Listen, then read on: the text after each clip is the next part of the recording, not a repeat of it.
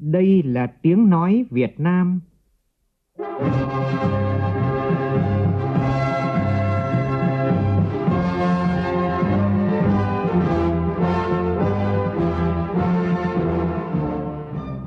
là tiếng nói Việt Nam, phát thanh từ Hà Nội, thủ đô nước Cộng hòa xã hội chủ nghĩa Việt Nam.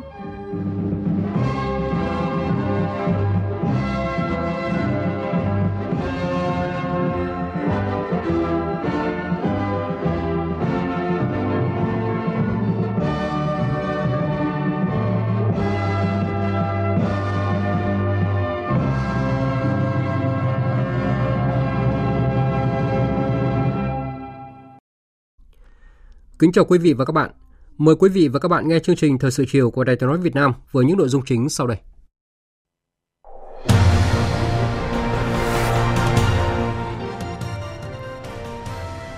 Chủ tịch nước Nguyễn Xuân Phúc tiếp các đại sứ Trình Quốc Thư. Bộ Chính trị kết luận chủ trương bố trí cán bộ thuộc diện Bộ Chính trị Ban Bí thư quản lý sau khi bị kỷ luật, khuyến khích cán bộ uy tín thấp tự nguyện xin từ chức.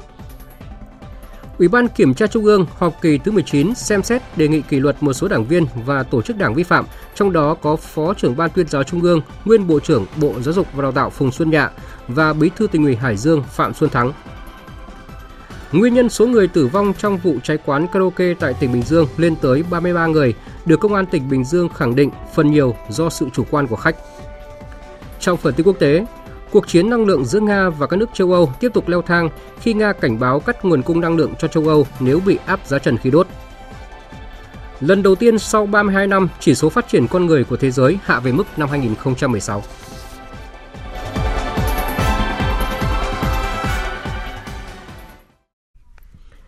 Bây giờ là nội dung chi tiết. Thưa quý vị và các bạn, chiều nay tại Phủ Chủ tịch, Chủ tịch nước Nguyễn Xuân Phúc tiếp các đại sứ các nước Anh, Na Uy, Đan Mạch, Cộng hòa Séc Trình Quốc Thư.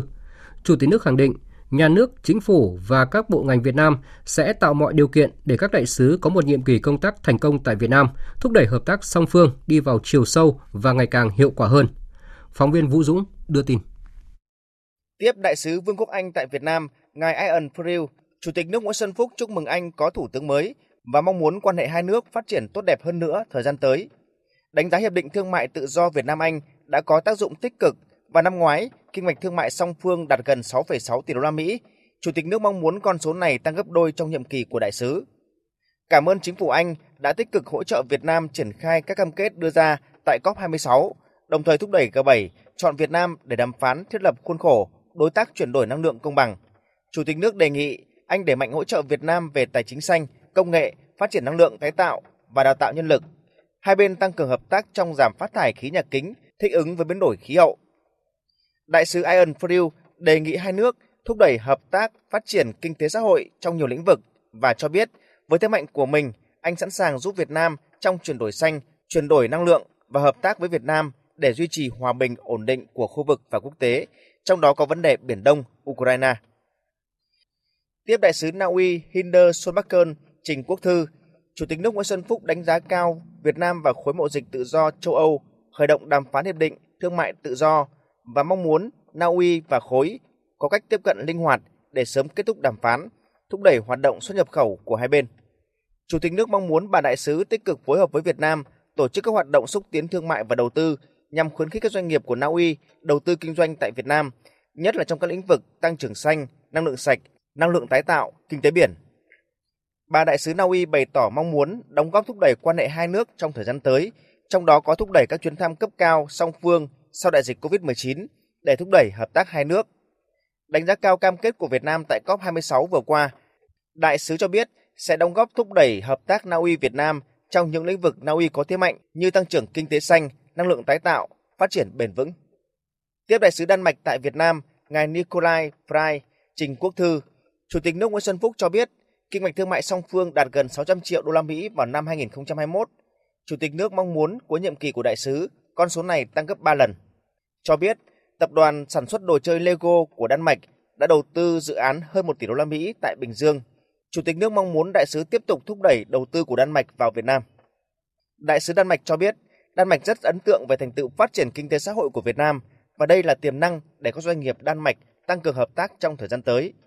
Đan Mạch mong muốn thúc đẩy quan hệ đối tác toàn diện với Việt Nam trở thành đối tác xanh của Việt Nam. Hoan nghênh đề xuất của Đan Mạch về thiết lập quan hệ đối tác chiến lược xanh Việt Nam Đan Mạch. Chủ tịch nước cho biết Việt Nam hướng tới phát triển bền vững nên sẵn sàng hợp tác trong lĩnh vực này. Chủ tịch nước đề nghị Đan Mạch tiếp tục tài trợ ODA cho chương trình về biến đổi khí hậu, môi trường, tăng trưởng xanh ở Việt Nam. Tiếp đại sứ Cộng hòa Séc tại Việt Nam, ngài Hinek Monisek trình quốc thư. Chủ tịch nước Nguyễn Xuân Phúc đánh giá cao Cộng hòa Séc, công nhận cộng đồng người Việt Nam tại Séc là dân tộc thiểu số, đồng thời đề nghị đại sứ hỗ trợ thúc đẩy mở đường bay thẳng hai nước. Năm ngoái, kinh mạch thương mại song phương đạt 734 triệu đô la Mỹ. Chủ tịch nước đề nghị đại sứ thúc đẩy nâng cao con số này. Đại sứ Cộng hòa Séc bày tỏ tự hào về cộng đồng người Việt tại Séc, cộng đồng thiểu số lớn thứ ba tại Séc và tán thành với Chủ tịch nước thúc đẩy mở đường bay thẳng hai nước. Với việc hãng xe ô tô Skoda của Séc thành lập liên doanh sản xuất ô tô tại Việt Nam, đại sứ mong muốn thúc đẩy dự án này, đồng thời thúc đẩy triển khai trung tâm Séc tại Hà Nội để đẩy mạnh giao lưu văn hóa. Để thúc đẩy hợp tác hai nước, Chủ tịch nước mong muốn hai nước sớm triển khai kết quả khóa họp Ủy ban Liên Chính phủ Việt Nam Séc vào tháng 6 năm nay. Trên cương vị là Chủ tịch Hội đồng EU nửa cuối năm nay, Chủ tịch nước đề nghị Séc thúc đẩy các nước EU khác sớm phê chuẩn hiệp định bảo hộ đầu tư Việt Nam EU mà Séc đã thông qua. Chủ tịch nước cũng đề nghị Séc tiếp tục tạo thuận lợi hơn nữa cho cộng đồng người Việt, qua đó thúc đẩy giao lưu nhân dân, thúc đẩy hợp tác hai nước trong nhiều lĩnh vực. Tiếp đoàn Ủy ban Thương mại Quốc tế của Nghị viện châu Âu do ông Berlanger dẫn đầu sang thăm và làm việc tại nước ta, Chủ tịch Quốc hội Vương Đình Huệ nhấn mạnh, Quốc hội và các cơ quan chức năng của Việt Nam sẵn sàng hợp tác với Liên minh châu Âu để thúc đẩy các thành viên khác của EU phê chuẩn và triển khai hiệp định thương mại tự do giữa Việt Nam và EU. Phóng viên Lê Tuyết đưa tin. Chủ tịch Quốc hội Vương Đình Huệ cho rằng chuyến thăm của Ủy ban Thương mại Quốc tế của Nghị viện châu Âu diễn ra trong thời điểm Việt Nam và EU có mối quan hệ thực chất trên tất cả các trụ cột chính trị, ngoại giao, an ninh, quốc phòng, kinh tế và các lĩnh vực khác. Đặc biệt sau 2 năm triển khai Hiệp định Thương mại Tự do giữa Việt Nam và EU đã chứng tỏ hiệp định tiêu chuẩn cao mang lại lợi ích thiết thực cho cả hai bên. Chủ tịch Quốc hội mong muốn Chủ tịch Ủy ban Thương mại Quốc tế của Nghị viện châu Âu thúc đẩy các nước còn lại phê chuẩn hiệp định EVFTA. Chủ tịch Quốc hội cũng đề nghị EU tiếp tục tục giữ vai trò đảm bảo hòa bình, ổn định, an ninh, an toàn hàng hải và hàng không tại Biển Đông, làm sâu sắc hơn các mối quan hệ của Việt Nam với EU cùng các nước thành viên tại các diễn đàn đa phương, ủng hộ Việt Nam ứng cử vào Hội đồng Nhân quyền Liên Hợp Quốc nhiệm kỳ 2023-2025, tiếp tục tăng cường hợp tác giữa EU và ASEAN, đẩy mạnh hợp tác về năng lượng, chống biến đổi khí hậu, hỗ trợ hợp tác với Việt Nam trong lĩnh vực chuyển đổi số. Chủ tịch Hội cũng đề nghị hai bên thường xuyên trao đổi, tháo gỡ những vướng mắc ở lĩnh vực xuất nhập khẩu, sớm gỡ thẻ vàng thủy sản với Việt Nam, tiếp tục khắc phục chuỗi cung ứng nhằm phục hồi nền kinh tế sau đại dịch, bảo đảm an ninh giá lương thực trong thời gian tới.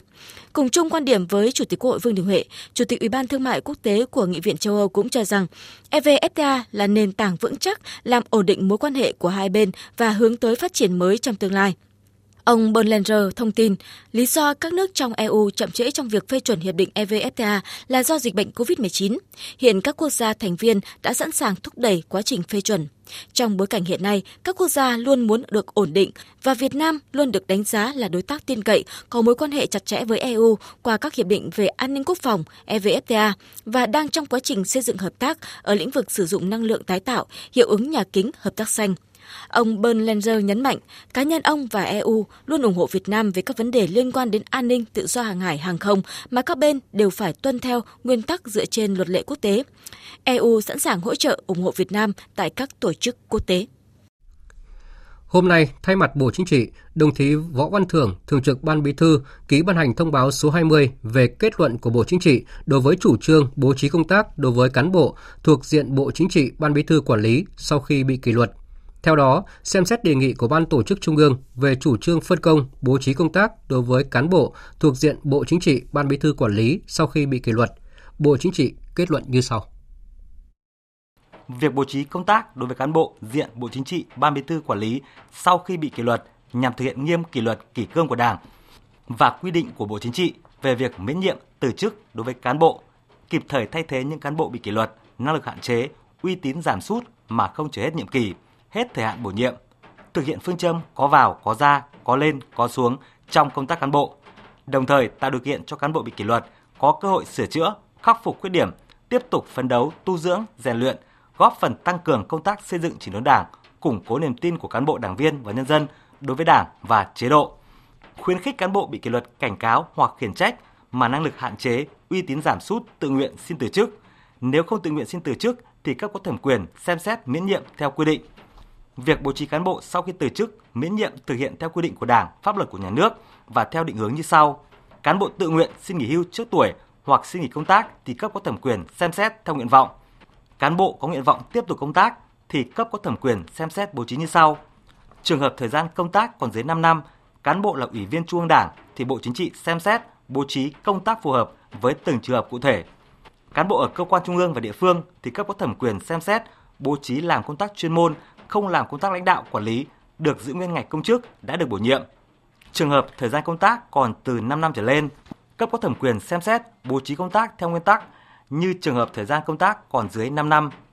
Cán bộ sau khi bị kỷ luật tự nguyện xin từ chức thì được cấp có thẩm quyền căn cứ tình hình thực tế tại cơ quan, đơn vị, địa phương xem xét từng trường hợp cụ thể để bố trí công tác theo hướng giảm một cấp so với chức vụ khi bị kỷ luật.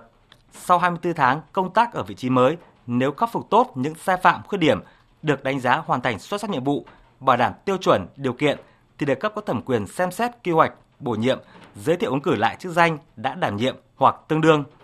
Giao ban tổ chức trung ương hướng dẫn chủ trì phối hợp với Ủy ban Kiểm tra Trung ương và các cấp ủy, tổ chức đảng, cơ quan đơn vị liên quan thực hiện thông báo kết luận này, bảo đảm đồng bộ, thống nhất, tham mưu trình cấp có thẩm quyền xem xét, bố trí cán bộ thuộc diện Bộ Chính trị, Ban Bí thư quản lý sau khi bị kỷ luật. Các cấp ủy tổ chức đảng, cơ quan đơn vị trực thuộc trung ương căn cứ thông báo kết luận này cụ thể hóa và tổ chức thực hiện phù hợp với tình hình, yêu cầu nhiệm vụ chính trị của địa phương, cơ quan, đơn vị. Từ ngày 6 tháng 9 đến hôm nay tại Hà Nội, Ủy ban Kiểm tra Trung ương đã họp kỳ thứ 19. Đồng chí Trần Cẩm Tú, Ủy viên Bộ Chính trị, Bí thư Trung Đảng, Chủ nhiệm Ủy ban Kiểm tra Trung ương chủ trì kỳ họp. Tại kỳ họp này, Ủy ban Kiểm tra Trung ương đã xem xét kết luận một số nội dung sau đây. Xem xét kết quả kiểm tra khi có dấu hiệu vi phạm đối với Ban Cán sự Đảng, Bộ Giáo dục và Đào tạo, nhiệm kỳ 2016-2021, Ủy ban Kiểm tra Trung ương nhận thấy Ban Cán sự Đảng, Bộ Giáo dục và Đào tạo đã thiếu trách nhiệm, buông lỏng lãnh đạo chỉ đạo, để Bộ Giáo dục và Đào tạo và một số tập thể cá nhân vi phạm quy định của Đảng, pháp luật của nhà nước trong công tác cán bộ, xây dựng ban hành thể chế chính sách, thực hiện một số dự án đầu tư công trong biên soạn, thẩm định, xuất bản, phát hành sách giáo khoa, tổ chức kỳ thi tốt nghiệp trung học phổ thông quốc gia năm học 2018 và năm 2021. Một số cán bộ, đảng viên trong ngành bị xử lý kỷ luật hình sự. Trách nhiệm đối với những vi phạm khuyết điểm vừa nêu thuộc về Ban Cán sự Đảng, Bộ Giáo dục và Đào tạo và các ông Phùng Xuân Nhạ, Phó trưởng Ban tuyên giáo Trung ương, nguyên Ủy viên Trung ương Đảng, nguyên Bí thư Ban Cán sự Đảng, nguyên Bộ trưởng, Nguyễn Hữu Độ, Ủy viên Ban Cán sự Đảng, Thứ trưởng và một số đồng chí lãnh đạo, nguyên lãnh đạo Bộ. Lãnh đạo, nguyên lãnh đạo các cục, vụ thuộc Bộ Giáo dục và Đào tạo.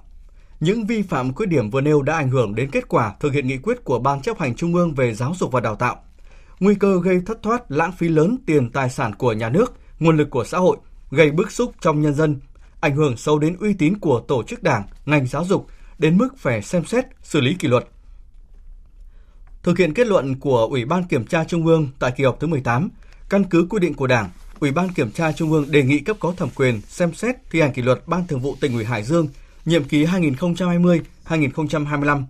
Ban cán sự Đảng, Ủy ban nhân dân tỉnh Hải Dương các nhiệm kỳ 2016-2021 và 2021-2026 và các ông Phạm Xuân Thăng, Ủy viên Trung ương Đảng, Bí thư tỉnh ủy, Chủ tịch Hội đồng nhân dân tỉnh, Triệu Thế Hùng, Phó Bí thư tỉnh ủy, Bí thư Ban cán sự Đảng, Chủ tịch Ủy ban nhân dân tỉnh, Nguyễn Dương Thái, nguyên Phó Bí thư tỉnh ủy, nguyên Bí thư Ban cán sự Đảng, nguyên Chủ tịch Ủy ban nhân dân tỉnh, nguyên trưởng ban chỉ đạo phòng chống dịch của tỉnh. Lương Văn Cầu, nguyên tỉnh ủy viên, nguyên ủy viên Ban cán sự Đảng, nguyên Phó Chủ tịch Ủy ban nhân dân tỉnh, nguyên Phó trưởng ban chỉ đạo phòng chống dịch của tỉnh. Phạm Mạnh Cường, tỉnh ủy viên, bí thư đảng ủy, giám đốc Sở Y tế. Nguyễn Trọng Hưng, nguyên tỉnh ủy viên, nguyên bí thư đảng ủy, nguyên giám đốc Sở Tài chính tỉnh Hải Dương. Xem xét kết quả kiểm tra việc thi hành kỷ luật Đảng, Ủy ban Kiểm tra Trung ương yêu cầu Ban Thường vụ tỉnh ủy Quảng Ngãi xử lý kỷ luật nghiêm các tập thể cá nhân có vi phạm ở Đảng bộ, Bộ đội Biên phòng tỉnh. Xem xét kết quả kiểm điểm của Bộ Nội vụ về việc đề nghị khen thưởng tập thể cá nhân liên quan trong thực hiện đề tài khoa công nghệ cấp quốc gia, nghiên cứu chế tạo bộ sinh phẩm phát hiện chủng virus corona mới 2019. Ủy ban Kiểm tra Trung ương yêu cầu Ban Cán sự Đảng, Bộ Nội vụ chỉ đạo khắc phục kịp thời những vi phạm khuyết điểm rút kinh nghiệm trong lãnh đạo chỉ đạo thực hiện nhiệm vụ. Cũng tại kỳ họp này, Ủy ban Kiểm tra Trung ương đã xem xét quyết định một số nội dung quan trọng khác. Tiếp tục phiên họp đại biểu chuyên trách, chiều nay cho ý kiến vào dự án luật khám bệnh chữa bệnh sửa đổi, các đại biểu đề nghị khám bệnh chữa bệnh cần tính đúng, tính đủ theo nguyên tắc phải đặt mục tiêu cao nhất cho lợi ích toàn dân, đảm bảo không đánh mất tính nhân đạo trong chăm sóc y tế. Phóng viên Lại Hoa phản ánh. Tiếp thu các ý kiến của đại biểu Quốc hội tại kỳ họp thứ ba, đến nay dự thảo luật khám bệnh chữa bệnh sửa đổi quy định giá khám bệnh chữa bệnh được xác định dựa trên chi phí tính đúng tính đủ các yếu tố chi phí phù hợp với khả năng chi trả và khuyến khích nâng cao chất lượng, phát triển kỹ thuật chuyên môn. Nhấn mạnh việc phân định rõ tính đúng tính đủ, đại biểu Nguyễn Anh Trí, đoàn Hà Nội đề nghị. Tính đầy đủ mới là đủ thôi, chứ còn chưa đúng Tôi lấy ví dụ, tôi đưa vào 11 nhưng mà giá tôi nâng cao lên thì như vậy là không đúng. Vì vậy cho nên đề nghị là sử dụng đúng ngôn từ là tính đúng tính đủ. Cái ý thứ hai, ở đây có cái phù hợp với khả năng chi trả. Câu chuyện này nghe thì rất nhân văn nhưng để làm được thì cực kỳ khó. Biết bao nhiêu là phù hợp. Vùng miền, dân tộc, đối tượng, vân vân một số ý kiến cũng cho rằng cần có cơ chế đặc thù, cơ chế riêng biệt cho hoạt động dịch vụ khám bệnh, chữa bệnh, hoạt động mua sắm y tế công lập nhằm đảm bảo đáp ứng yêu cầu kịp thời các nhu cầu khám bệnh chữa bệnh, tạo sự cạnh tranh công bằng giữa các loại hình khám bệnh chữa bệnh. Đại biểu Lê Hữu Trí, đoàn Khánh Hòa đề nghị tính đúng, tính đủ nhằm bảo đảm cho cơ sở y tế công lập có điều kiện phát triển hơn, được đầu tư đầy đủ và hoàn chỉnh hơn để phục vụ công tác khám chữa bệnh. Theo nguyên tắc, là phải đặt mục tiêu cao nhất cho lợi ích toàn dân và bảo đảm không đánh mất tính nhân đạo trong chăm sóc y tế. Vì vậy theo tôi, giá dịch vụ y tế phải cần tiếp cận sát theo giá thị trường. Để giá dịch vụ y tế theo sát giá thị trường thì cần phải xây dựng một hệ thống thông tin theo dõi thường xuyên hoạt động y tế ngoài công lập để làm cơ sở xác định cho giá dịch vụ khám chữa bệnh. Thảo luận về nội dung vướng nhất và quan trọng nhất với ngành y hiện nay là hợp tác công tư, đại biểu Nguyễn Lân Hiếu đoàn Bình Định đề nghị bỏ khái niệm xã hội hóa y tế bởi không thể xã hội hóa bằng cách tư nhân bỏ tiền ra chung với bệnh viện mua máy, đặt trong bệnh viện sử dụng rồi chia nhau lợi nhuận. Nên quy định có 3 hình thức hợp tác công tư trong y tế. Hình thức thứ nhất, hình thức cho vay ưu đãi cho các bệnh viện được mua sắm đầu tư cái hình thức thứ hai à, thuê. Hình thức thuê này đã có nhưng mà hiện nay chưa rõ ràng thì chúng ta quy định đây là một hình thức để các bệnh viện các cơ sở y tế có thể thực hiện. Và cái thứ ba gọi là hợp tác công tư phi lợi nhuận. Lợi nhuận nếu có không chia cho nhau mà tiếp tục giữ lại đầu tư để phát triển bệnh viện ấy rộng hơn. Phát biểu bế mạc hội nghị, Phó Chủ tịch Thường trực Quốc hội Trần Thanh Mẫn nêu rõ, sau 2 ngày, hội nghị đã thảo luận 6 dự án luật, một dự thảo nghị quyết, đồng thời cho biết Ủy ban Thường vụ Quốc hội sẽ phối hợp với các cơ quan liên quan tiếp tục tiếp thu ý kiến của các đại biểu Quốc hội, tiếp tục lấy ý kiến của các đoàn đại biểu Quốc hội, các cơ quan tổ chức hữu quan, hoàn chỉnh các dự án luật để trình Quốc hội cho ý kiến tại kỳ họp thứ tư Quốc hội khóa 15. Thời sự VOV, nhanh, tin cậy, hấp dẫn. Thưa quý vị và các bạn, nguyên nhân dẫn đến số người thiệt mạng trong vụ cháy ở quán karaoke An Phú tại thành phố Thuận An, tỉnh Bình Dương lên tới 32 người, phần nhiều chết tại chỗ là do khách chủ quan. Đây là khẳng định tại cuộc họp báo do Công an tỉnh Bình Dương tổ chức vào sáng nay. Phóng viên Thiên Lý thường trú tại thành phố Hồ Chí Minh thông tin chi tiết. Theo đại tá Trịnh Ngọc Quyên, ngay từ khi nhận được thông tin, đơn vị đã huy động tối đa lực lượng để chữa cháy, cứu nạn cứu hộ, tuy nhiên vẫn không kịp giải cứu cho nhiều người, bởi ngoài nguyên nhân khách quan thì còn do ý thức chủ quan của khách hát. Cụ thể, khi phát hiện chập điện cháy, nhân viên đã báo cho quản lý tập trung chữa cháy ban đầu và hô hoáng khách hát, thế nhưng một số phòng còn kéo nhân viên vào chốt cửa lại tiếp tục hát. Sự chủ quan của khách hát cũng đã gây khó khăn cho lực lượng cứu nạn cứu hộ trong việc giải cứu. Đại tá Trịnh Ngọc Quyên nói thêm.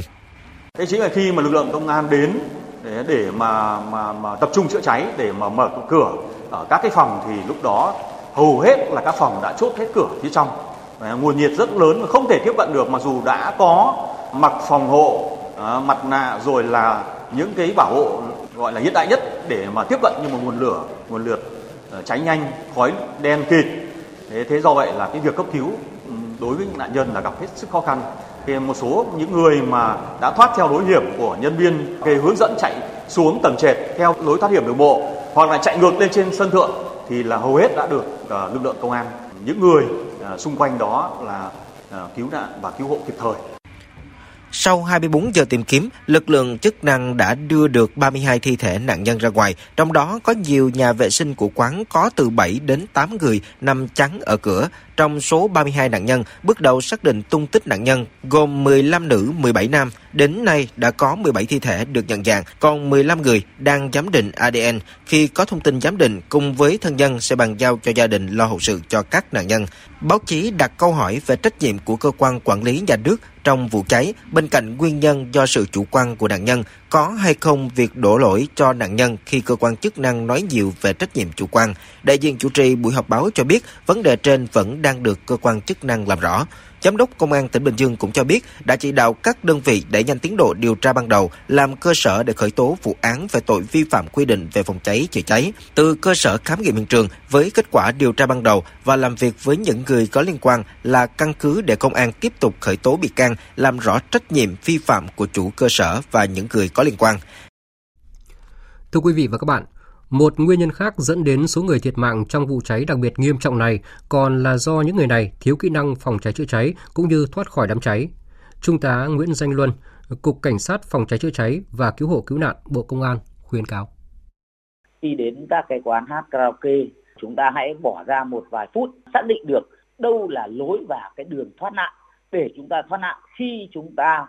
uh, không may có xảy ra sự cố. Một, nó là thoát nạn theo lối cầu thang bộ xuống dưới tầng 1 theo những lối nào? Hai trường hợp mà phía ở tầng bên dưới bị xảy ra cháy thì đường nào để cho chúng ta có thể không thể thoát xuống được thì chúng ta có thể thoát lên trên bằng lối lối cầu thang nào hay lối nào có thể di chuyển ra ban công sang nhà hàng xóm vân vân để người ta có thể uh, thoát nạn được. Cái thứ hai là mỗi người cần phải trang bị những kiến thức và kỹ năng để thoát nạn được ở trong uh, các cái đám cháy đặc biệt là trong các đám cháy ở các quán karaoke thì nồng độ khói rất là lớn, đặc biệt là nồng độ khói khí độc do cháy mút xốp và bàn ghế. Thế thì ở đây thì khi di chuyển thoát nạn thì những người mà ở trong những quán karaoke khi di chuyển thoát nạn lưu ý bằng mọi giá phải bảo vệ được cơ quan hấp. Thì ở đây thì chúng ta thấy là trong các quán karaoke sẽ có sẵn các khăn vải ướt để chúng ta có thể sử dụng, hoặc đồng thời có thể sử dụng quần áo, sử dụng nước đá ở trong các cái phòng hát để chúng ta nhúng vào đó để bảo vệ cơ quan hấp cái thứ hai là di chuyển thấp người theo men theo tường, theo đèn exit, theo đèn chỉ dẫn để di chuyển thoát nạn tuyệt đối không được nấp vào nhà vệ sinh, nhà tắm để để chờ thoát nạn, mà hãy nhanh chóng cố gắng tìm các cái lối thoát nạn để di chuyển thoát nạn một cách an toàn nhất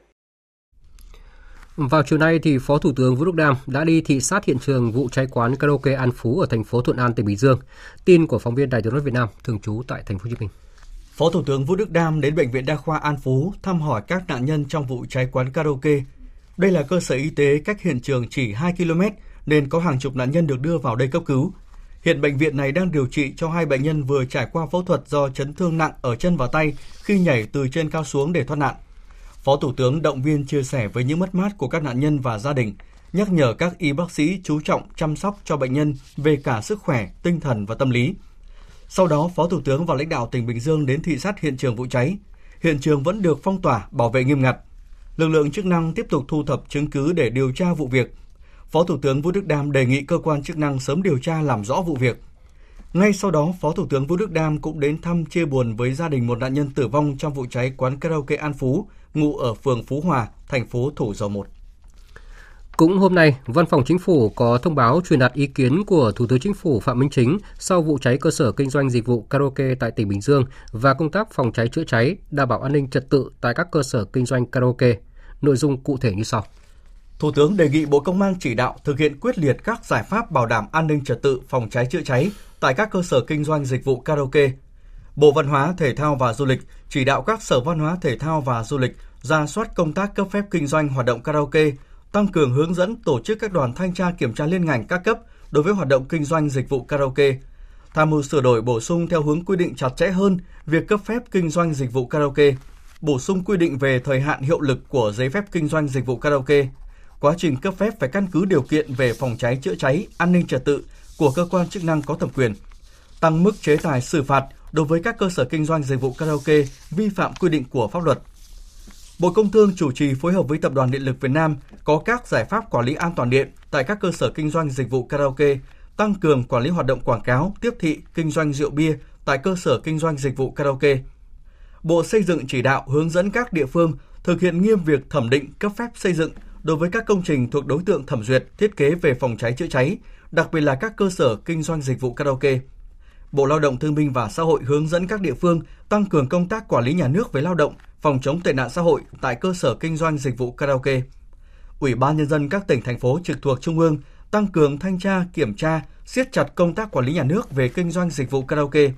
tổ chức tổng kiểm tra, ra soát hoạt động kinh doanh dịch vụ karaoke trên địa bàn, xử phạt nghiêm minh, kiên quyết thu hồi giấy phép, đình chỉ hoạt động của các cơ sở không đủ điều kiện về phòng cháy chữa cháy, đảm bảo an ninh trật tự. Ủy ban nhân dân các tỉnh thành phố có chế tài xem xét xử lý trách nhiệm người đứng đầu cấp ủy, chính quyền địa phương nếu để cơ sở kinh doanh karaoke không đủ điều kiện hoạt động không phép. Yêu cầu 100% cơ sở kinh doanh dịch vụ karaoke phải có lối thoát nạn thứ hai, chủ động trang bị các phương tiện, thiết bị chữa cháy, có phương án xử lý tình huống cháy nổ, thoát nạn an toàn, huy động toàn bộ hệ thống chính trị ở địa phương vào cuộc trong việc tuyên truyền, giám sát để hoạt động kinh doanh dịch vụ karaoke trở thành hoạt động giải trí lành mạnh. Tiếp tục chương trình là một số tin quan trọng diễn ra trong ngày. Nhân kỷ niệm 50 năm thực hiện Công ước Di sản Thế giới và 20 năm nghiên cứu khai quật phát lộ Hoàng thành Thăng Long Hà Nội, sáng nay tại khu di sản Hoàng thành Thăng Long Hà Nội diễn ra hội thảo khoa học quốc tế 20 năm nghiên cứu, bảo tồn và phát huy giá trị di sản Hoàng thành Thăng Long Hà Nội. Dự hội thảo có Ủy viên Bộ Chính trị, Bí thư Thành ủy Hà Nội Đinh Tiến Dũng, đại diện Trung tâm Di sản Thế giới, các tổ chức quốc tế và các nhà nghiên cứu khoa học trong nước và ngoài nước. Phóng viên Nguyên Nhung đưa tin.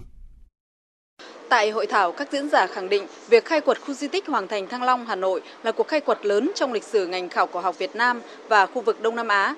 Những khai quật đầu tiên được tiến hành vào tháng 12 năm 2002 tại di chỉ khảo cổ học 18 Hoàng Diệu Ba Đình, thành phố Hà Nội. Kết quả khai quật đã phát lộ những dấu tích của Hoàng thành Thăng Long, Hà Nội trong tiến trình lịch sử trải dài 13 thế kỷ với các di tích, các tầng văn hóa chồng xếp lên nhau. Đây là một quần thể di tích, di vật mang bề dày lịch sử văn hóa lâu đời, là một di tích văn hóa lịch sử và khảo cổ tiêu biểu, là bằng chứng vật chất phản ánh trình độ kỹ thuật cao, chứa đựng các giá trị về lịch sử, kiến trúc và nghệ thuật, đồng thời phản ánh sự giao thoa văn hóa trong một quá trình lịch sử lâu dài của dân tộc Việt Nam với các nước trong khu vực và trên thế giới. Phó giáo sư tiến sĩ Trần Đức Cường, Chủ tịch Hội Khoa học Lịch sử Việt Nam cho rằng 12 năm kể từ năm 2010, di tích của chúng ta được công nhận là di sản văn hóa thế giới đấy. Công tác bảo tồn, nghiên cứu để tiếp tục bảo tồn và phát huy cái giá trị của di tích Hoàng thành Thăng Long Hà Nội ờ, là đã được tiến hành tương đối khẩn trương. Tám cái lời cam kết đối với tổ chức UNESCO khi mà chúng ta đề nghị xét công nhận đây là di sản văn hóa thế giới. Về cơ bản là chúng ta đã thực hiện tương đối tốt. Thứ hai nữa đấy, chúng ta phải nghĩ làm thế nào đó để mà nâng cấp, làm nào gắn kết giữa những cái giá trị của văn hóa vật thể đấy với lại văn hóa tinh thần. Các tham luận cũng nêu rõ, kể từ khi phát lộ khu di tích Hoàng thành Thăng Long đã nhận được sự quan tâm đặc biệt của chính phủ, thành phố Hà Nội và các bộ ngành nhằm bảo tồn và phát huy giá trị của khu di sản. Đến nay, công tác bảo tồn đã thực hiện từng bước đúng cam kết với UNESCO. Hội trợ du lịch quốc tế Thành phố Hồ Chí Minh năm 2022 khai mạc sáng nay. Ông Nguyễn Văn Nên, Ủy viên Bộ Chính trị, Bí thư Thành ủy Thành phố Hồ Chí Minh, Phó Thủ tướng Chính phủ Vũ Đức Đam cùng hơn 1.500 đại biểu là đại diện các cơ quan quản lý, chuyên gia về du lịch, các doanh nghiệp du lịch của 45 tỉnh thành phố trong nước và 28 quốc gia vùng lãnh thổ tham dự.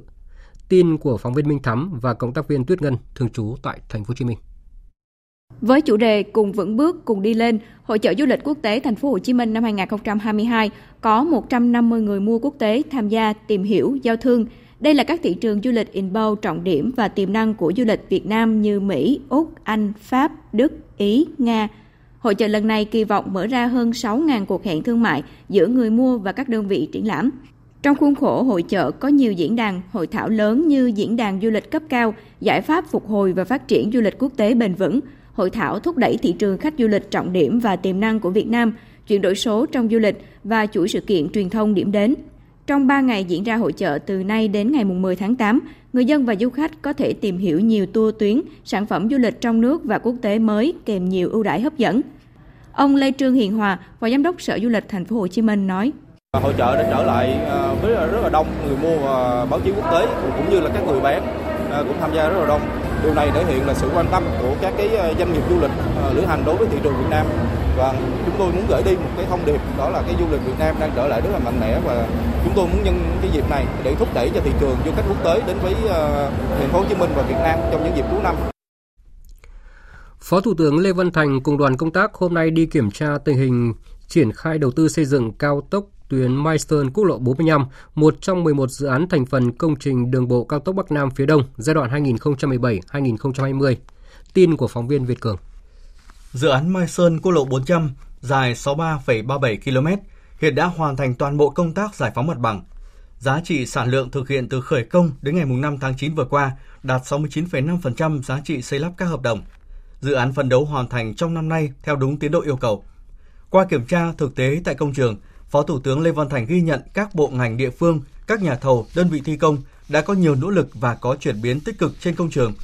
Các khó khăn vướng mắc về thiếu vật liệu, đất đắp nền và tiến độ giải phóng mặt bằng đã cơ bản được giải quyết. Các địa phương đã phối hợp tốt, giúp các ban quản lý dự án, các nhà đầu tư, nhà thầu trên địa bàn trong vấn đề giải phóng mặt bằng.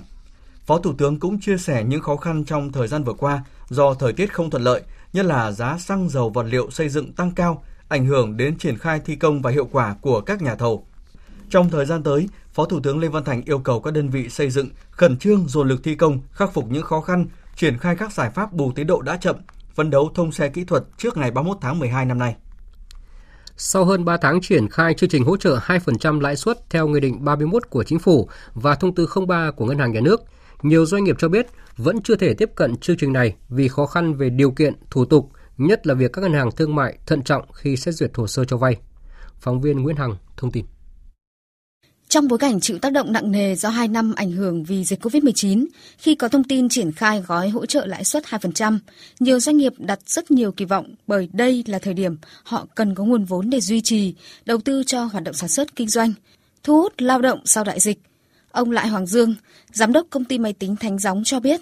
ngay sau khi biết thông tin doanh nghiệp đã chuẩn bị các hồ sơ giấy tờ nhưng vượt qua được cửa ải thủ tục là không dễ. Để tiếp cận được được cái gói 2% thì các doanh nghiệp cũng phải đáp ứng được rất nhiều các tiêu chí thì trong đó một số tiêu chí thì phần lớn các doanh nghiệp chưa đáp ứng được. Về doanh nghiệp của chúng tôi thì cũng đã gửi hồ sơ và cũng đã phải chỉnh sửa nhiều lần nhưng tuy nhiên đến thời điểm này thì cũng chưa tiếp cận được nguồn vốn đó. Thì cũng có rất nhiều hàng rào trong đó hàng rào lớn nhất đó là hàng rào pháp lý mà doanh nghiệp khó có thể khả năng tiếp cận được.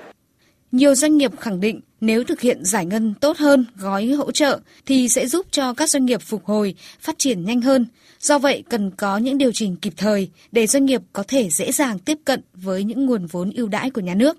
Ông Đỗ Văn Vẻ, Chủ tịch Hiệp hội Doanh nghiệp tỉnh Thái Bình nêu ý kiến. Các cái hướng dẫn, các cái tiêu chí để mà giải quyết các lĩnh vực được hưởng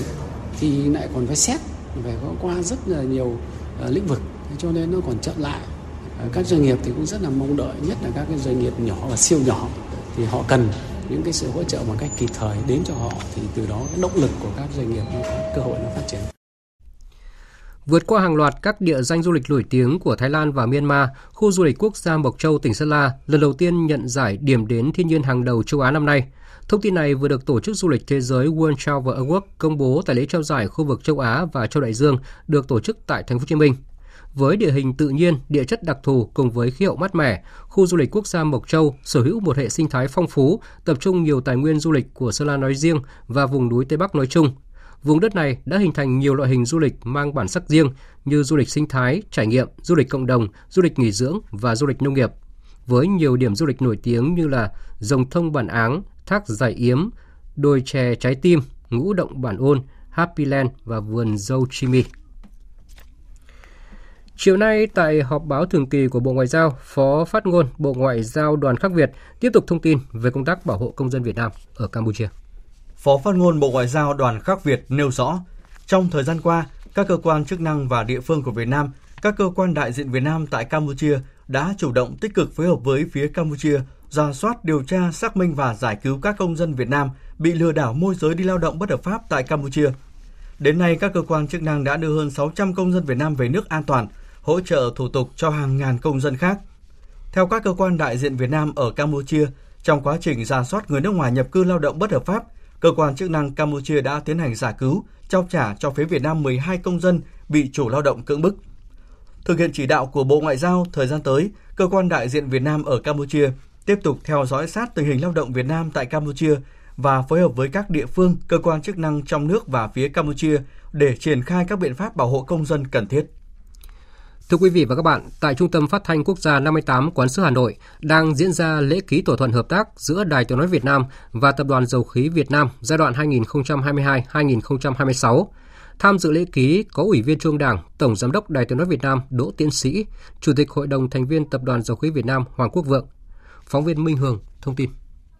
Vâng, theo thỏa thuận hợp tác thì trong 5 năm, Tập đoàn Dầu khí Việt Nam và các đơn vị thành viên thì sẽ chủ động cung cấp thông tin và các đề xuất kiến nghị về cái cơ chế chính sách của nhà nước, hoạt động sản xuất kinh doanh hay an sinh xã hội của tập đoàn và các đơn vị thành viên cho Đài Tiếng nói Việt Nam để mà thông tin tuyên truyền đến khán thính giả được giảm một cách kịp thời, cũng như là phối hợp chặt chẽ với Đài Tiếng nói Việt Nam thực hiện cái kế hoạch truyền thông được hai cơ quan thống nhất, đồng thời tạo điều kiện phối hợp với phóng viên Đài Tiếng nói Việt Nam đi nghiên cứu thực tế, à, thu thập tài liệu sản xuất tin bài phóng sự tuyên truyền về tập đoàn và các đơn vị thành viên. Về phía Đài Tiếng nói Việt Nam thì cũng sẽ thường xuyên đăng tải hình ảnh tin bài, phóng sự thuộc các loại hình báo chí gồm báo nói, báo hình, báo in, báo điện tử, trang thông tin điện tử để có thể tuyên truyền có trọng tâm trọng điểm các lĩnh vực hoạt động sản xuất kinh doanh và cũng như các sự kiện lớn an sinh xã hội của tập đoàn và các đơn vị thành viên cũng như là phối hợp tổ chức các cái diễn đàn hội thảo tọa đàm với những cái chủ đề do hai bên thống nhất à, những thông tin chi tiết về lễ ký thỏa thuận này chúng tôi sẽ cập nhật trong các bản tin sau ạ. Vâng, xin cảm ơn phóng viên Minh Hường và tiếp tục chương trình thời sự chiều nay sẽ là những thông tin về thời tiết. Cho đến chiều nay, mây rông vẫn bao trùm hầu khắp khu vực Bắc Bộ, trong đó có cả thủ đô Hà Nội. Dự báo đêm nay sang ngày mai, toàn miền tiếp tục mưa vừa mưa to, trong đó trọng tâm là khu vực đồng bằng ven biển Bắc Bộ, Hòa Bình, Sơn La, Yên Bái. Cảnh báo có nơi mưa vượt 150 mm. Với miền Trung, ở Bắc Trung Bộ cũng có mưa vừa mưa to, lượng mưa phổ biến từ 50 đến 100 mm. Còn khu vực Trung và Nam Trung Bộ ít mưa hơn, chủ yếu xảy ra vào buổi chiều và tối mai và cũng ít có khả năng mưa to. Buổi sáng và trưa trời vẫn có khoảng nắng, nhiệt độ cao nhất ở các thành phố khu vực này giao động từ 30 đến 34 độ. Tây Nguyên và Nam Bộ tối và đêm nay cũng tiếp tục mưa rông trên diện rộng, đề phòng ngập úng các vùng trung thấp. Sang ngày mai, các khu vực này duy trì trạng thái sáng nắng, chiều có mưa rông. Tuy nhiên diện mưa sẽ không trải rộng và một số điểm mưa to cũng giảm, chỉ còn cục bộ một vài điểm lượng mưa đến 50 mm. Trên biển, ngoài khơi hai huyện đảo Hoàng Sa và Trường Sa, tối và đêm nay tiếp tục cảnh báo có mưa rông kèm theo lốc xoáy, gió giật mạnh. Sang ngày mai thì mưa mới giảm dần.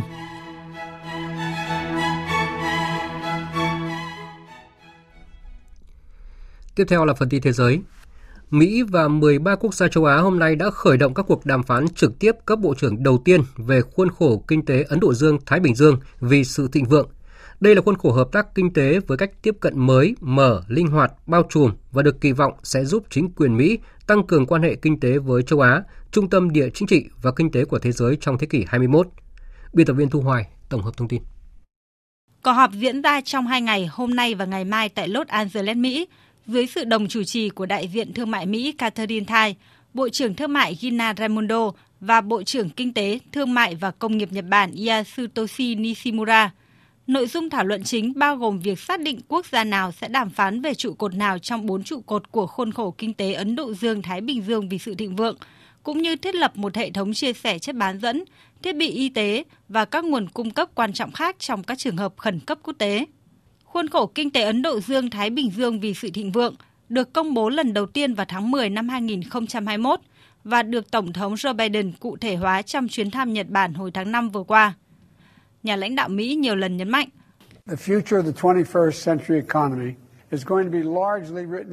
Tương lai của nền kinh tế thế kỷ 21 sẽ được viết ra phần lớn ở Ấn Độ Dương, Thái Bình Dương, khu vực bao gồm một nửa dân số thế giới và hơn 60% GDP toàn cầu. Khuôn khổ này hướng tới một tầm nhìn kinh tế sẽ mang lại lợi ích cho tất cả mọi người và tất cả chúng ta. Chính quyền của Tổng thống Joe Biden hy vọng các cuộc đàm phán liên quan đến từng trụ cột sẽ kết thúc sau một năm hoặc tối đa 18 tháng. Hội nghị thượng đỉnh của Diễn đàn Hợp tác Kinh tế Châu Á-Thái Bình Dương APEC dự kiến diễn ra vào tháng 11 năm 2023, được coi là thời hạn không chính thức để hoàn tất các thỏa thuận. Tổng thống Nga Vladimir Putin vừa cảnh báo Liên minh châu Âu sẽ không có cả dầu lẫn khí đốt nếu vẫn cố tình tìm cách áp giá trần đối với mặt hàng xuất khẩu mũi nhọn của Nga cuộc chiến năng lượng giữa Nga và phương Tây không ngừng nóng lên cùng với những diễn biến của cuộc xung đột tại Ukraine. Moscow hồi cuối tuần trước quyết định khóa van vô thời hạn đường ống dòng chảy phương Bắc Port dẫn khí đốt từ Nga sang Đức qua biển Baltic. Biên tập viên Đài tiếng nói Việt Nam thông tin. Theo Tổng thống Vladimir Putin, Nga sẽ không xuất khẩu bất kỳ mặt hàng nào cho phương Tây nếu đi ngược lại với lợi ích quốc gia, kể cả khí đốt, dầu mỏ, than đá hay dầu sưởi. Đề xuất áp giá trần năng lượng của Nga mà một số quan chức đưa ra sẽ phản tác dụng. Nếu ai đó không tôn trọng các hợp đồng, chúng tôi sẽ không cung cấp bất cứ thứ gì nếu đi ngược lại lợi ích của Nga. Phản ứng mạnh mẽ của Nga được đưa ra ngay sau khi Chủ tịch Ủy ban châu Âu Ursula von der Leyen nhắc lại lời kêu gọi phối hợp hành động của nhóm 7 nền công nghiệp phát triển hàng đầu G7 nhằm áp giá trần đối với dầu của Nga. Chúng tôi đặt mục tiêu giảm chi phí khí đốt và do đó đề xuất giới hạn giá khí đốt của Nga. Mục tiêu của chúng ta là cắt giảm nguồn thu tài chính này của Nga. Chúng tôi cũng đề xuất kế hoạch giảm sử dụng điện vào giờ cao điểm và sẽ phối hợp chặt chẽ với các quốc gia thành viên để đạt được mục tiêu này. Hiện vẫn chưa thể biết Nga hay phương Tây sẽ phải nhượng bộ trước, nhưng rõ ràng người tiêu dùng và doanh nghiệp ở châu Âu đang phải gánh chịu phần thiệt hại lớn hơn. Và về trung hạn, họ có thể sẽ buộc phải cắt giảm tiêu thụ năng lượng, nhưng không phải vì các chính phủ yêu cầu mà do hóa đơn năng lượng khủng, khiến họ không còn cách nào khác là phải thắt lưng buộc bụng. Dự kiến, Bộ trưởng Năng lượng các nước thành viên Liên minh châu Âu sẽ họp khẩn vào ngày mai để thảo luận về các biện pháp ứng phó với cuộc khủng hoảng năng lượng. Cơ quan Năng lượng Nguyên tử Quốc tế IAEA vừa đưa ra báo cáo cảnh báo Iran đã sở hữu lượng urani làm giàu ở mức 60%, đạt 55,6 kg và chỉ mất từ 3 đến 4 tuần nữa để có đủ nguyên liệu sản xuất một quả bom nguyên tử. Báo cáo cho thấy sự cần thiết để các bên nhanh chóng quay trở lại tuân thủ thỏa thuận hạt nhân Iran năm 2015. Tổng hợp của biên tập viên Đình Nam. Cơ quan Năng lượng Nguyên tử Quốc tế IAEA công bố ước tính Iran đã tích trữ lượng urani làm giàu ở mức 60%, đạt 55,6 kg, tăng 12,5 kg so với báo cáo quý trước của IAEA. Lượng urani tích trữ của Iran hiện đã cao gấp 19 lần so với giới hạn trong thỏa thuận hạt nhân Iran năm 2015 mà Tehran đã ký với 6 cường quốc trên thế giới. Các chuyên gia cho rằng Iran có thể sản xuất 25 kg urani làm giàu ở mức 90% nếu nước này muốn và Iran có thể chỉ cần 3 đến 4 tuần để sản xuất đủ nguyên liệu cho một quả bom nguyên tử Báo cáo của IAEA được đưa ra khi Mỹ và Iran đang trao đổi phản hồi qua lại cuối cùng về đề xuất dự thảo thỏa thuận của EU để quay trở lại tuân thủ thỏa thuận hạt nhân Iran. Hôm qua, Iran tiếp tục tuyên bố Iran sẽ tiếp tục duy trì đàm phán, nhưng các lằn danh đỏ về việc gỡ bỏ trừng phạt nhằm vào Iran sẽ không thể bỏ qua. Người phát ngôn Bộ Ngoại giao Iran Nasser Kandaani cho biết các cuộc điều tra của IAEA về dấu vết urani tại một số địa điểm hạt nhân của Iran cũng cần phải kết thúc cùng lúc với việc trở lại thỏa thuận. Việc đóng cửa các cuộc điều tra của cơ quan năng lượng nguyên tử quốc tế là điều bắt buộc để có một thỏa thuận hạt nhân bền vững. Hiện hầu hết các nước trên thế giới đang rất trông chờ vào việc các bên quay trở lại tuân thủ thỏa thuận hạt nhân Iran năm 2015 bởi nhiều lý do khác nhau như hạn chế được những hiểm họa hạt nhân cho thế giới. Dầu của Iran có thể trở lại thị trường, trong bối cảnh khủng hoảng năng lượng đang diễn ra vì cuộc xung đột Nga-Ukraine. Tổng thống Pháp Emmanuel Macron đang hy vọng một thỏa thuận như vậy sẽ được ký kết trong vài ngày tới. Lực lượng cứu hộ của Trung Quốc đang chạy đua với thời gian để tìm kiếm những người sống sót trong trận động đất mạnh 6,8 độ Richter ở huyện Lô Định, tỉnh Tứ Xuyên, trong khi số người chết và bị thương vẫn tiếp tục tăng thêm. Phóng viên Bích Thuận, thường trú tại Bắc Kinh, Trung Quốc, đưa tin. Số liệu vừa công bố sáng nay cho thấy Tính đến 8 giờ sáng cùng ngày, trận động đất 6,8 độ ở huyện Lô Định, cơn địa chấn lớn nhất ở tỉnh Tứ Xuyên kể từ năm 2017, đã khiến ít nhất 82 người thiệt mạng, 35 người mất tích và hơn 270 người bị thương. Chính quyền tỉnh Tứ Xuyên ngày 7 tháng 9 cho biết, hơn 10.000 nhân viên cứu hộ cùng 9 máy bay trực thăng đã được điều đến hiện trường, kiểm tra từng ngôi nhà để tìm kiếm những người còn sống. Đến nay, nhiều con đường, thông tin liên lạc và điện ở các khu vực bị động đất đã được khôi phục. Cơ quan khí tượng Trung Quốc dự báo, các khu vực chịu ảnh hưởng của động đất ở huyện Lô Định có thể sẽ phải hứng chịu mưa vừa đến mưa to trong hai ngày 8 và 9 tháng 9, rất dễ gây ra lở đất và lũ quét, gây cản trở công tác cứu hộ. Cơ quan này đã nhắc nhở chính quyền địa phương đề phòng xảy ra thảm họa thứ cấp. Vừa rồi là các tin thời sự quốc tế đáng chú ý diễn ra trong ngày. Thưa quý vị và các bạn, nhằm nâng cao ý thức của cộng đồng người Việt Nam ở nước ngoài tôn vinh vẻ đẹp, giá trị của tiếng Việt trong cộng đồng. Ngày tôn vinh tiếng Việt hôm nay là sự kiện quan trọng thể hiện sự quan tâm của Đảng, Nhà nước và Chính phủ đối với cộng đồng người Việt ở khắp thế giới, coi đây là một bộ phận không thể tách rời của dân tộc Việt Nam. Gìn giữ tiếng Việt chính là gìn giữ văn hóa truyền thống của dân tộc. Đó cũng chính là sợi chỉ kết nối kiều bào trên toàn thế giới, qua đó khơi gợi tình yêu, lòng tự hào và luôn hướng về Tổ quốc của mỗi người Việt. Ghi nhận của phóng viên Hải Đăng, thường trú Đài tiếng nói Việt Nam tại Cộng hòa Séc về hoạt động giữ gìn tiếng Việt trong cộng đồng người Việt. Hôm qua em tới trường. Hôm qua em tới trường. Mẹ dắt tay từng bước. Mẹ dắt tay từng bước. Hôm nay mẹ lên nương. Đều đặn mỗi cuối tuần, một góc trung tâm thương mại Sapa tại Praha, Cộng hòa Séc lại vang lên những giọng nói bập bẹ ngây ngô của thế hệ thứ hai, thứ ba người Việt.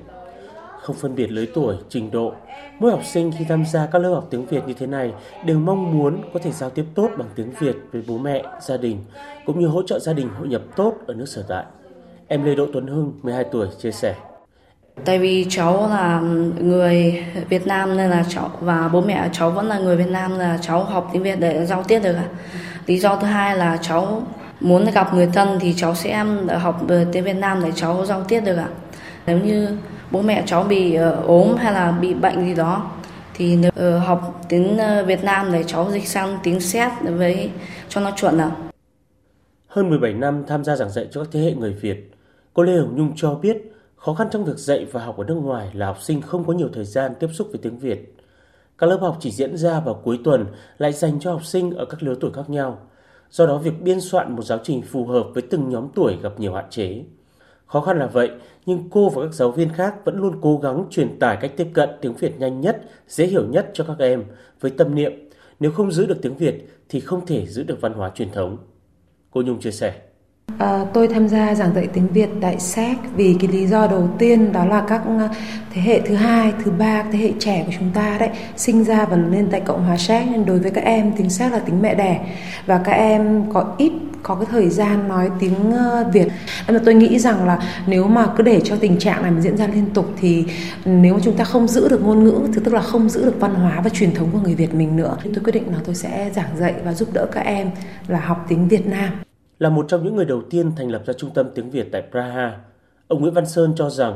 bên cạnh sự chung tay của gia đình và cộng đồng, thì mỗi thầy cô phải là người gắn kết và truyền tải tình yêu tiếng Việt tới các thế hệ học sinh. Dạy tiếng Việt cho con em cộng đồng, nó là một cái, là cả một nghệ thuật. Thực sự nó là một nghệ thuật, tức là nó làm sao để cho các cháu mến, các cháu yêu, các cháu nhớ, các cháu đến. Chứ thực sự không có một cái gì bắt buộc các cháu. Với một cộng đồng hơn 80.000 người Việt đang sinh sống và làm việc tại Cộng hòa Séc, việc duy trì nâng cao nhận thức về tiếng Việt sẽ có vai trò quan trọng trong việc lưu giữ, bảo tồn và lan tỏa bản sắc của người Việt ở nước ngoài.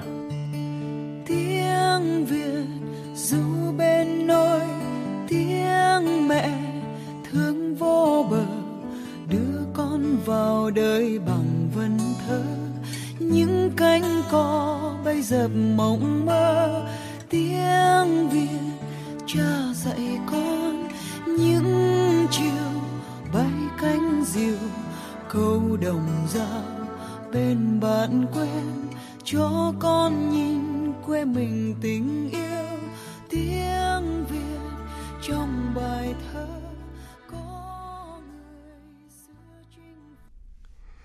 Quý vị và các bạn đang nghe chương trình Thời sự chiều của Đài Tiếng nói Việt Nam. Tiếp theo sẽ là trang tin thể thao.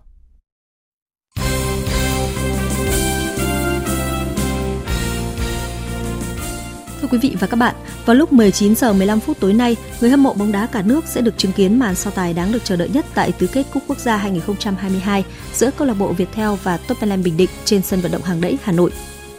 Viettel và Tottenham Bình Định được đánh giá là kẻ tám lạng, người nửa cân khi lực lượng của hai đội rất hùng hậu, sở hữu nguồn lực nội binh lẫn ngoại binh chất lượng bậc nhất V-League. Những nguyên mạnh Hoàng Đức, Đức Chiến, Mạnh Dũng, Giovanni của Viettel hay Văn Lâm, Đình Trọng, Tấn Tài Rafael Sơn, Gemelin của Tottenham Bình Định đều là những ngôi sao nức tiếng của bóng đá Việt Nam ở thời điểm hiện tại. Trước trận đấu, hậu vệ Bùi Duy Thường của Viettel cho biết. Cá nhân em thì ờ, cho rằng ờ, câu lạc bộ Tottenham Bình Định ờ, thì càng chơi càng hay. câu lạc bộ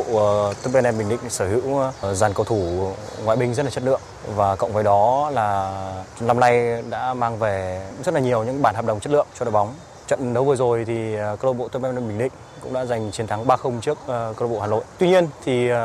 trong bóng đá thì có những cái điểm mà chế vẫn lẫn nhau và câu lạc bộ Viettel cũng đã phân tích và xem video về câu lạc bộ Top Em Bình Định và cũng đã nhìn nhận thấy những điểm yếu của câu lạc bộ Top Em Bình Định. Bùi Duy Thường cũng khẳng định mục tiêu của Viettel FC là vượt qua Bình Định để tiến vào bán kết và hướng tới chức vô địch Cúp Quốc gia 2022.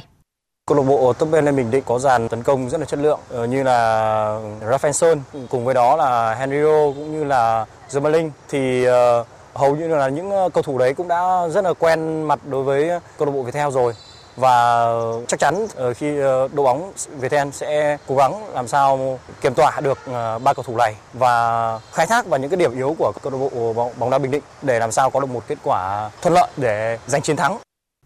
Với dàn hảo thủ của hai bên, cuộc độ sức giữa Viettel và Top Bình Định hứa hẹn mang đến một bữa tiệc bóng đá thịnh soạn ở Cúp Quốc gia. Từ ngày 12 đến ngày 20 tháng 9, đội tuyển vật tự do nữ Việt Nam sẽ góp mặt ở giải vô địch thế giới tổ chức tại Serbia. Chính vì vậy, thời gian vừa qua, toàn đội đã tích cực rèn thể lực cũng như kỹ chiến thuật. Đến thời điểm này, ban huấn luyện đang giảm bớt khối lượng tập luyện để giúp các đô vật đạt điểm rơi phong độ tốt nhất trước khi vào giải. Vận động viên Đặng Thị Linh chia sẻ. Thực ra đối với môn bọn em điều gì cũng quan trọng, không chỉ riêng thể lực, sức mạnh hay là sức bền cũng thế. Nên bọn em làm và tập hoàn thiện tất cả mọi bài tập, mọi giáo án để có thể nâng tất cả mọi thứ lên chứ không riêng thể lực. 21 tuổi, lần thứ hai dự giải vô địch thế giới, vận động viên Nguyễn Thị Mỹ Trang đang đặt quyết tâm rất cao. Năm 2019 em tham gia thì em ờ, bị loại từ vòng đầu tiên ạ. Tới đây thì em sẽ cố gắng để ờ, có thể tiến sâu vào hơn nữa. Góp mặt ở giải đấu quy tụ những ngôi sao hàng đầu của vật nữ thế giới được xem là cơ hội rất tốt để các vận động viên Việt Nam học hỏi, tích lũy kinh nghiệm để chuẩn bị cho Đại hội thể thao toàn quốc vào cuối năm và đặc biệt là SEA Games 32 diễn ra vào năm sau tại Campuchia.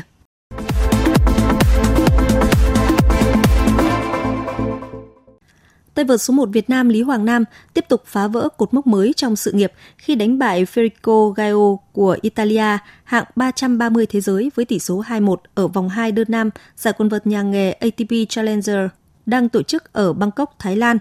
Chiến thắng này cũng giúp Hoàng Nam tích lũy thêm 9 điểm để có tổng cộng 181 điểm, ngang với tay vợt xếp hạng 271 thế giới. Đây cũng là thứ hạng tốt nhất trong sự nghiệp của tay vợt quê Tây Ninh. Tại SEA Games 31 vừa qua, đội tuyển đấu kiếm Việt Nam đã thi đấu xuất sắc và hoàn thành nhiệm vụ đề ra với việc giành được 5 huy chương vàng trong tổng số 12 nội dung thi đấu. Tuy nhiên, để có thể phát triển hơn nữa, vượt ra khỏi đấu trường khu vực thì đấu kiếm đang thực sự gặp nhiều khó khăn. Do hạn chế về kinh phí nên gần 2 năm qua, các kiếm thủ Việt Nam thường xuyên phải tập chay. Việc tham dự các giải đấu quốc tế, mua sắm trang thiết bị phục vụ tập luyện và thi đấu cũng bị bó hẹp. Vận động viên Vũ Thành An cho biết. Kể cả mình có nỗ lực ờ, rất nhiều nhưng mà cái việc mà các cái nước khác người ta cạnh tranh trực tiếp với mình người ta tham dự 10 giải nhưng mình chỉ đi 2 đến 3 giải thì đấy là một cái khó khăn rất là lớn mà rất khó để bù đắp lại bằng bằng cái ý chí của của bản thân mình. Trang chủ Chelsea đã chính thức thông báo quyết định sa thải huấn luyện viên Thomas Tuchel sau khi The Blue thua 0-1 trên sân Dinamo Zagreb ở trận gia quân Champions League mùa giải 2022-2023. Đáng chú ý, huấn luyện viên Thomas Tuchel đã bị sa thải ngay sau khi vừa cán mốc 100 trận dẫn dắt Chelsea. Kể từ sau khi được bổ nhiệm thay thế huấn luyện viên Frank Lampard, nhà cầm quân người Đức đã cùng The Blue trải qua 62 chiến thắng, 19 trận hòa và 19 thất bại. Giới truyền thông Anh cho hay, Graham Potter và Mauricio Pochettino đang là hai ứng cử viên được Chelsea cân nhắc để thay thế huấn luyện viên Thomas Tuchel. Dự báo thời tiết Phía Tây Bắc Bộ có mưa rào và rải rác có rông, cục bộ có mưa to, riêng Sơn La, Hòa Bình, Yên Bái có mưa vừa mưa to, có nơi mưa rất to, gió nhẹ. Nhiệt độ từ 22 đến 30 độ. Phía Đông Bắc Bộ có mưa vừa mưa to và rông, có nơi mưa rất to, riêng khu vực vùng núi phía Bắc có mưa rào và rải rác có rông, cục bộ có mưa to, gió Đông Bắc đến Đông cấp 2, cấp 3, nhiệt độ từ 22 đến 30 độ. Khu vực từ Thanh Hóa đến Thừa Thiên Huế, phía Bắc có mưa vừa mưa to và rông, có nơi mưa rất to, Phía Nam có mưa rào và rông rải rác, gió nhẹ, nhiệt độ từ 22 đến 30 độ. Phía Nam nhiệt độ cao nhất từ 30 đến 32 độ. Khu vực từ Đà Nẵng đến Bình Thuận có mưa rào và rông vài nơi, riêng chiều tối có mưa rào và rông rải rác, cục bộ có mưa to, gió nhẹ, nhiệt độ từ 23 đến 33 độ. Tây Nguyên có mưa rào và rông vài nơi, riêng chiều tối và tối có mưa rào và rông rải rác, cục bộ có mưa to, gió Tây Nam cấp 2, cấp 3, nhiệt độ từ 20 đến 31 độ. Các tỉnh Nam Bộ có mưa rào và rông vài nơi, riêng chiều tối và tối có mưa rào và rông rải rác, cục bộ có mưa to, gió Tây Nam cấp 2, cấp 3, trong mưa rông có khả năng xảy ra lốc xét và gió giật mạnh. Nhiệt độ từ 23 đến 33 độ. Khu vực Hà Nội có mưa vừa, mưa to và rông, có nơi mưa rất to, gió Đông Bắc đến Đông cấp 2, cấp 3, nhiệt độ từ 23 đến 30 độ. Dự báo thời tiết biển, Bắc Vịnh Bắc Bộ có mưa rào và rải rác có rông, trong mưa rông có khả năng xảy ra lốc xoáy và gió giật mạnh cấp 7. Gió đông đến đông nam cấp 4 cấp 5. Nam Vịnh Bắc Bộ và vùng biển từ Quảng Trị đến Quảng Ngãi có mưa rào và rải rác có rông, trong mưa rông có khả năng xảy ra lốc xoáy và gió giật mạnh cấp 7. Gió đông nam cấp 4 cấp 5. Khu vực Bắc Biển Đông và khu vực quần đảo Hoàng Sa thuộc thành phố Đà Nẵng có mưa rào và rông rải rác, riêng phía Tây đêm có mưa rào và rông rải rác. Gió đông cấp 3, cấp 4. Khu vực giữa Biển Đông có mưa rào và rông vài nơi, gió nhẹ. Khu vực Nam Biển Đông và khu vực quần đảo Trường Sa thuộc tỉnh Khánh Hòa có mưa rào rải rác và có nơi có rông, gió Tây Nam cấp 3, cấp 4. Vùng biển từ Bình Thuận đến Cà Mau có mưa rào rải rác và có nơi có rông, gió Tây Nam cấp 4, cấp 5. Vùng biển từ Bình Định đến Ninh Thuận, vùng biển từ Cà Mau đến Kiên Giang, Vịnh Thái Lan có mưa rào và rông rải rác, gió Tây đến Tây Nam cấp 3, cấp 4. Những thông tin dự báo thời tiết vừa rồi đã kết thúc chương trình thời sự chiều nay của Đài Tiếng nói Việt Nam. Chương trình do các biên tập viên Nguyễn Cường, Thu Hằng và Thu Hòa thực hiện với sự tham gia của phát thanh viên Thành Tuấn và kỹ thuật viên Thùy Linh. Chịu trách nhiệm nội dung Hoàng Trung Dũng. Cảm ơn quý vị và các bạn đã dành thời gian lắng nghe.